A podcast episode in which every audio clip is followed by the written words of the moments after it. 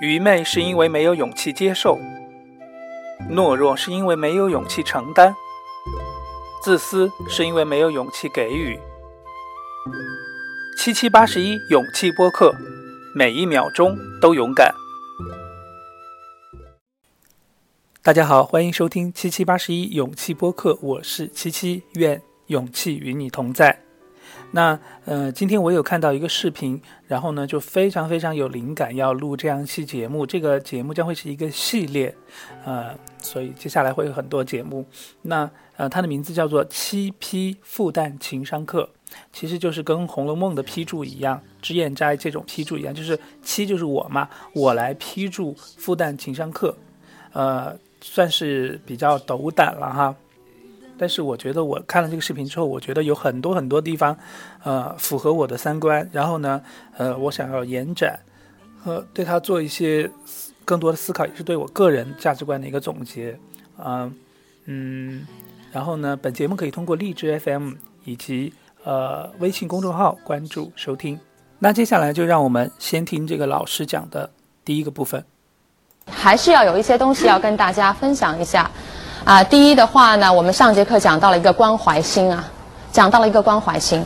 然后我发现老师的话总是能够起到一个短时间内的一个即兴的效果啊，那就是很多人开始在几天之内拼命的想要施展自己的关怀心，啊，给自己的室友、给陌生人，或者是给自己的家人。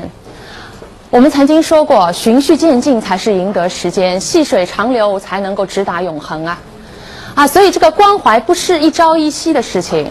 关怀是在你的生命当中能让你感到非常快乐的事情，啊，我们有句俗话叫做“助人为快乐之本”，所以如果你要实施关怀的时候，请你先问一下你这个关怀的动机是什么。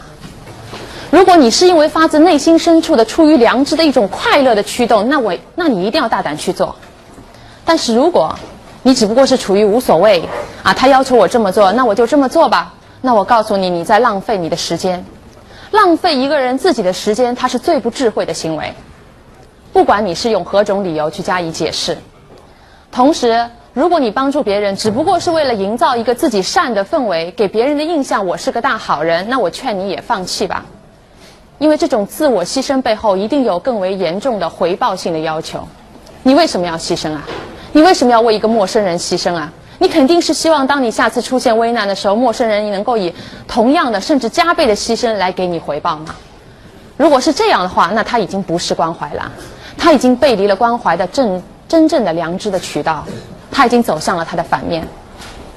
所以不要急于去关怀别人，先扪心自问一下：我为什么要关怀他人？以何种方式是在关怀他人？我最终想要的是什么？如果你想要的只不过是自我的关怀的奉献、自我爱的奉献，那才是真正的关怀。啊，其次要提醒大家注意的是什么呢？那就是关怀他人的人，你首先自己要把自己料理的很好啊。啊，有些同学自己的学业搞得一头雾水啊，然后男女之间、男女朋友之间那个关系也搞得一塌糊涂，然后这个时候还想给人家提供很多的建议或者忠告。天助自助者，你先把自己给自助好了。然后你自己的生活先要达到一种快乐的圆满的状态，因为关怀是一种付出，只有富足的人你才可能付出啊。你本身就是一个很贫乏的人，本身就是一个各样各项事情一碗水都端不平的人，你怎么帮人家去端平这碗水呢？啊，所以你自己的很多问题还没有解决的时候，我希望大家不要急于去给予关怀，而且你要知道关怀的对象是谁，是人。人当中有一个重要的对象，你不能忽视，那就是你自己。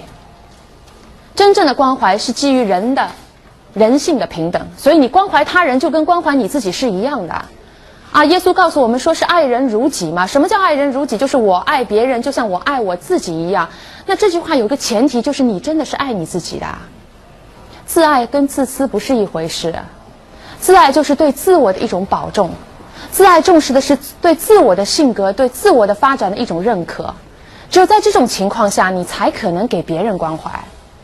你对自己的种种生活状态都达到一种厌恶的状态，啊，自己在做的让让你觉得很讨厌、很不幸的事情。这个时候的你根本就是背离了自爱，你怎么可能知道如何去关爱他人呢？所以，你要关爱别人之前，你要先学会关爱自己。你只有懂得什么对自己是好的，你才可能知道什么对他人是好的。OK 啊，我刚好就有这么一个例子。呃，我昨天有在网上呃 B 站上看视频，我有看到一个嗯西安的一个 UP 主，他养了很多流浪猫，好像养了五十多只吧。然后这些猫呢，多多少少都有些疾病什么的。然后他家里那个光那个猫屎盆子都有很多个，每天他说他是成吨的那个铲屎。然后呢，还有些猫要做绝育啊，或者要治病啊，或者生小猫什么的，所以他花很多精力去照顾它。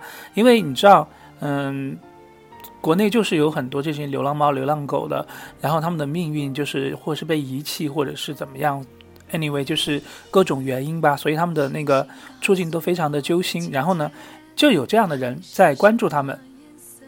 在帮助他们。我曾经成都，我当记者的时候也有一个，有有有一个阿姨，这阿姨也非常好。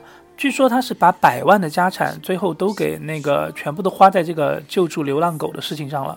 她当时好像把什么房子都卖了，然后最后跑到，因为她那个狗太多了，嗯，她最后跑到双流，就是一个比较偏的一点的那种郊区的地方，去租了一个院子，嗯，来。几百只流浪狗，有些狗是这样子的，后面两个没有腿，然后绑了一个小车，就前面两个腿在那跑，后面是个小车子，所以它也可以。但是它如果翻翻倒了的话，你就要去把它扶起来。所以各种各样的狗，然后呢，这些狗呢还要分隔开，对不对？有些狗互相会抓嘛，还有些什么有病，所以有些是要隔离的。然后呢，它不仅院子里全是狗，屋子里全是狗。它那个房子租的那个小院子有个三层楼的房子，你上到那个楼顶。不是平的嘛，上面也是狗。Anyway，然后他所以就是他自己觉得很快乐，他自己觉得他也当然有很多嗯叫什么志愿者吧，有的时候会去帮帮忙啊，或者有些人会去捐捐钱什么的。然后呢，Anyway 就是嗯，我看到那个 UP 主的那个那个西安的那个养猫的那个那个朋友的那个视频之后，我当时就觉得非常感动。我很想要去，就是在 B 站上好像是可以捐钱，那个叫什么？反正是他们的 B 站的一种币，可以资助他。但是，嗯，当时看的我还我还我还掉了眼泪。然后，但是后来我我突然一下就冷静过来，你知道金牛座就是这样子的，其实理性是大过感性的。我冷静过来就是说，哎，芬兰为什么没有这个问题呢？真的，芬兰我从来没有看到一只流浪狗，一只流浪猫，这是为什么呢？因为芬兰有这个，呃，我觉得是两方面的原因。一方面就是说，这个国家对宠物这一方面，你知道，国外对宠物的方面是有非常呃完善的这个法律的这个规定的，你不能虐待它，对不对？然后，呃，每一个人如果要养一只狗的话，要去办各种的手续，要打各种的疫苗，然后他他也一定是有一定经济能力，他才会去养这个宠物的。然后呢，嗯。我在芬兰的外面看到别人遛狗哈，嗯，他们我从来没有看到一个人遛狗是不带绳子的，他们一定是要带一个绳子，就是那个绳子是，呃，可以伸缩的那种。看到有，因为人本来就少嘛，但是一旦看到有人，他们就会把那个绳子缩的比较紧，也不会影响到路人什么的。然后比如说在电梯里面碰到了，它绳子也收的非常紧，那个狗基本上不会影响到你。呃，这是第一个原因，就是说，嗯。法律不会让流浪狗、流浪猫产生。另外一个原因就是说，这个国家的人的素质很高，他们的那个呃教育水平什么什么之类的，呃，就是大家都会知道要做负责任的事情。那么第三点，我就补充第三点，就是刚才那个老师讲到的那一句，就是说，呃，你必须要自给自足了之后，你才能去。关爱其他的事情，那所以这个就是养宠物，也就是这样一个事情。你必须要把你自己 cover 好了，你才能去 cover 那个宠物，对不对？我记得我以前在成都当当记者的时候，呃，我的工作非常的忙，然后呢，我又养了一只金毛，所以呢，其实我记者忙起来真的是就是有的时候连饭都吃不上，所以说有的时候还要出差，比如说哪个地方有个大火，你要马上赶过去，坐飞机马上赶过去出差什么的，那你当然就顾不到你的狗了。所以说，呃，你不能因为你自己突然一下很爱一个东西，呃，你就去做这样一个决定，所以我我当时的能力是不足以，呃，cover 到我的狗的。然后我的狗呢，当时就是因为关在笼子里的时间比较多，然后呢，我对它又疏于照顾，以至于什么？你知道那个金毛它是比较重嘛？它如果长期关在笼子里面的话，它那个脚趾有的时候就会卡在那个，它站起来了之后，那个笼子不是铁丝嘛，对不对？就是粗一点呢也是铁签，就会这样子卡在那儿，卡卡来卡去卡去，里面就发炎了，后来就成了肿瘤。然后呢，嗯。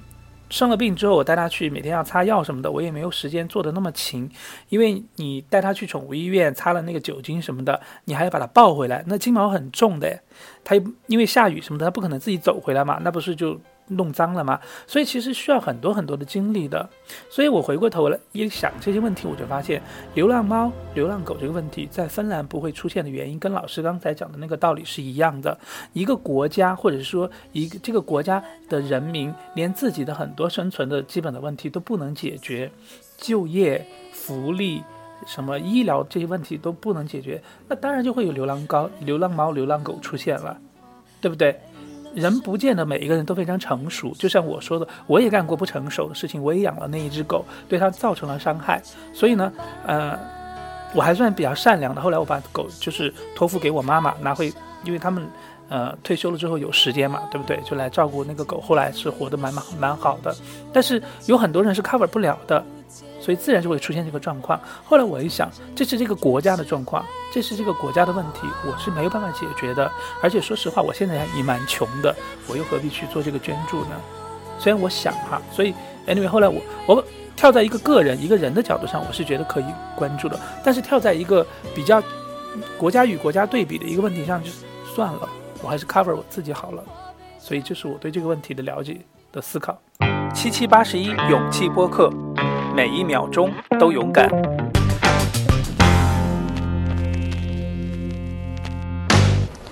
啊！那么今天呢，我们进入下一个环节啊。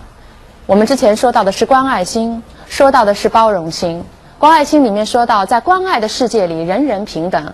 但是同学们一定要注意，人人平等不是指除我之外的他人，包括我自己在内，也是属于我要关爱的一个对象。人人平等，我也是个人嘛。啊，其次是讲到了一个包容心。我们说到，你要在包容他人之前，你也要学会包容自己啊。什么样叫做包容自己呢？那就是要原谅自己曾经应该做而没有做的事情，同时要学会包容自己的命运，包容你的生活。因为每个人的生活当中都有很多不幸，每个人的生活当中都会经历挫折和苦难。这个时候，如果你是处于烦躁的状态，处于对抗的状态，我告诉你，一旦对抗，就出现不自由。你可以体会一下这句话的意思。当你跟一个事物去对抗的时候，你已经让你自己不自由了，因为这个对抗本身对你造成了一种束缚。而当你跟一个对象去和解的时候，你是真正达到自由了，真正达到自由了。因为对抗的时候，你的很多力量的实施，并不是因为你自己的需要，而是因为要统摄对方。但是等你跟对方和解的时候，你彻底解脱了这种对抗的关系。你才能够自如我所示，如其所示啊！啊，所以这才是一种包容。你要跟生命当中的各种不幸包容，当然也跟自己的幸福包容。哪怕有朝一日，因为我不知道我们会怎样。有朝一日，如果我们身上发生了厄运，如果我们身上出现了不可治愈的疾病，有这个可能啊！因为在过往的历史当中，复旦的同学当中都有啊。你要记住，你要自己能够直面自己的困境，并且。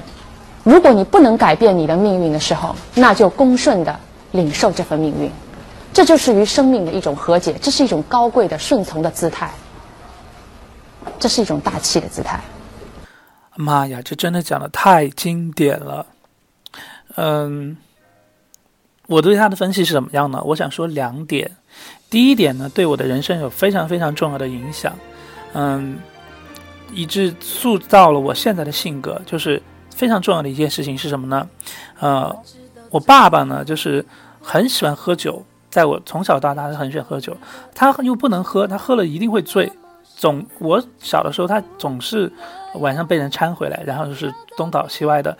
他去参加喝酒的那些人呢，人家都没醉，人家把他送回来，他呢是逢酒必喝，逢喝必醉。然后呢，他喝醉了之后，你就一天到晚都是醉的。你知道，那他喝醉了又喜欢骂人，而且他很喜欢讽刺人。他不会直说，他会讽刺你。然后呢，你知道我那个时候也是青春期嘛，然后我妈妈性子也直，我们都会跟他吵架，对不对？比如说他说的没有道理，你当然想跟他吵架了，对不对？但是，呃，他的脾气就这样子的，你越跟他吵，他心情他心情就越暴躁，然后呢，他酒喝的就越多，然后呢，喝完了之后他继续跟你吵，然后酒喝的越多呢，神志就越糊涂，所以就会进入一种有点那种精神病的状态，就是酒精，酒精，我想可能，嗯，每个人家里都会有这些烦恼，或多或少的都有亲戚啊什么的，有的人喜欢喝酒，有的人喜欢赌博，有的喜欢各种各样的问题，对不对？所以呢，在我的青春期，就是有一个有些非常非常不开心的这样的一些回忆。然后呢，但是我也没有办法，我没有办法，对不对？就是刚才那个老师讲到的一样，你的生活中一定会遇到一些困境。然后呢，我的朋友有的时候也，我同学也有的时候也跟我说，他爸爸妈妈怎么样，怎么怎么怎么样，怎么怎么样。然后呢，我很努力的想要给他传达一个后来我的一个所得，但其实他们都不听。好，我讲一下我后来的所得是怎么样子的。嗯，有一天我突然想通了，我突然想通一个问题，就是说，嗯，他是我爸爸，我没有办法断绝这层关系。然后呢，他又这么疯，我我我跟他较劲是没用的。那个时候我非常小，我觉得我可能是高一高二吧，高一高二那种样子。我就跟他，后来我爸爸我们家一起就会在一起吃饭、看新闻联播什么什么之类的，饭桌子上就喝酒嘛。喝喝白酒一杯一杯的，然后就会开始骂人，然后我突然就是我突然就变了，你知道青春期的人很叛逆的，当然顶嘴，你说一句我说十句了，后来突然就这样子了，我爸说什么我就说对，你说的对，嗯，你你真是很聪明，然后你这个意见太对了，我一定听你的。然后爸爸，你真是很厉害，工作很有能力，然后就是照养活了一家人，什么什么之类的，反正就一切顺着他说。他说你是猪，你就说，嗯，可能是吧，大概就这样子。反正因为为什么，就是后来呢，我就我妈妈都没有想到这个问题哦，我却想到了。后来我就发现，我爸，我爸其实心地很善良，虽然他会骂一些不堪入耳的话，他第二天就会忘掉。他第二天早上等他酒醒过来，十二点左右的时候，他就会给你。做一个红烧排骨，叫叫你来吃，然后吃的时候一喝酒，然后又开始骂人。Anyway，就是你顺着他的气之后，其实他是有点那个，我刚才说精神有点不正常了，然后心里有点不正常了。然后一旦你顺着他说之后呢，哎，他心情就越来越舒畅。然后呢，他第二天喝酒就喝的比较少，然后第三天他的神志就会比前一天好一些。然后呢，他骂人的话也渐渐少了一些。后来发现了一个问题，就是说。哎，我爸爸居然能够有的时候还会关心一下你，他会说一些说一些啊，你会听了吓一跳的话，就是说什么，哎，你去上学的时候还是注意一下安全哦，什么什么东西，然后什么，比如说你住校还是说什么东西要吃够哦，突然说这样一两句话吓死你，怎么不会乱骂你？你这个什么什么？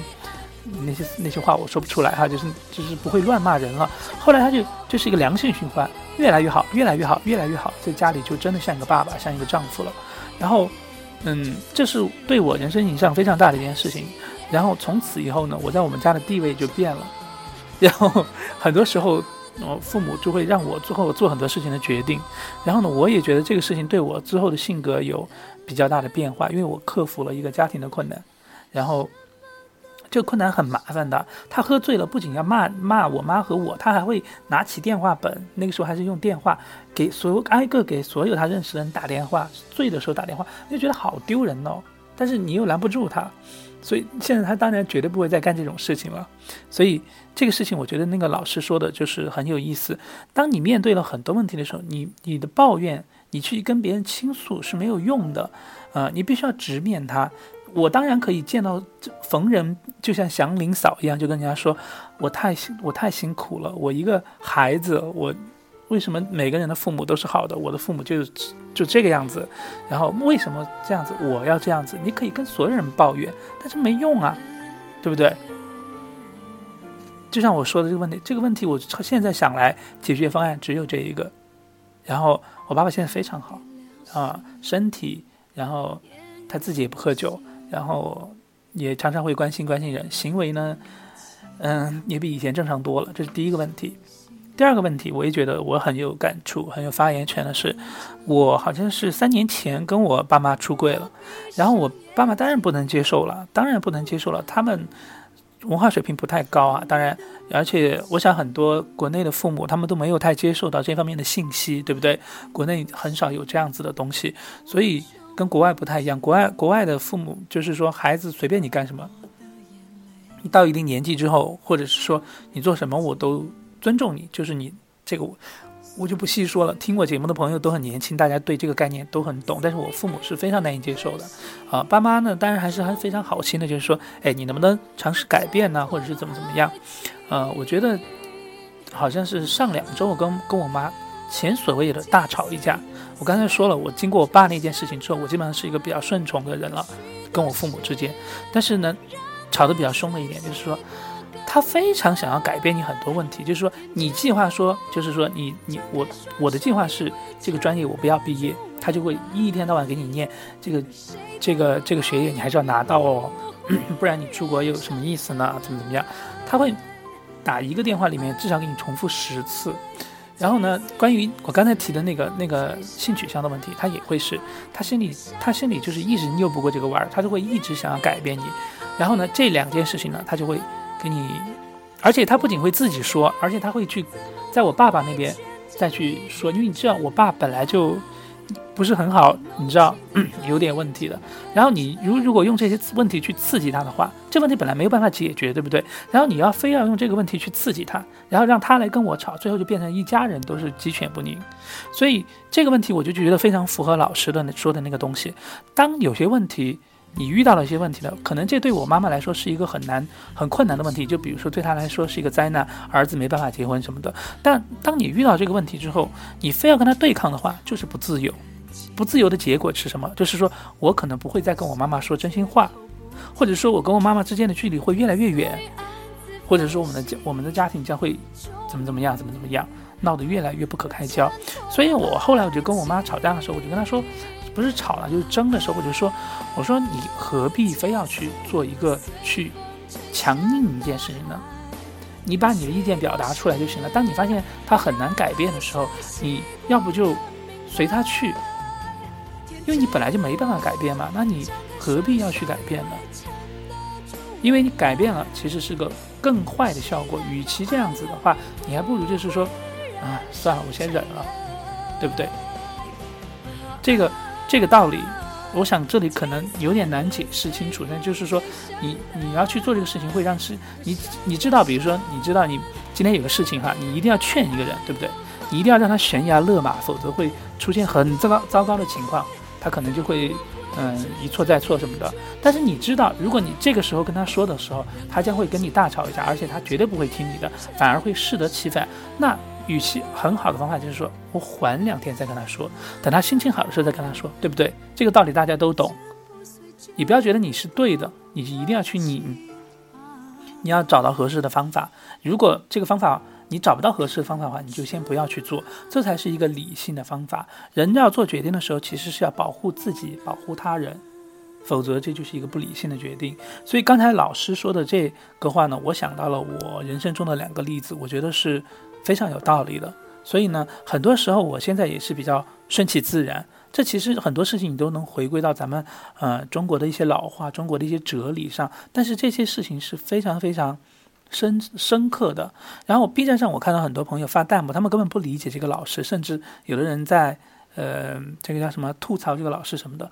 我是觉得有些道理，呃，可能年纪太小的朋友真的不一定能听得懂。这个视频不是给他们看的。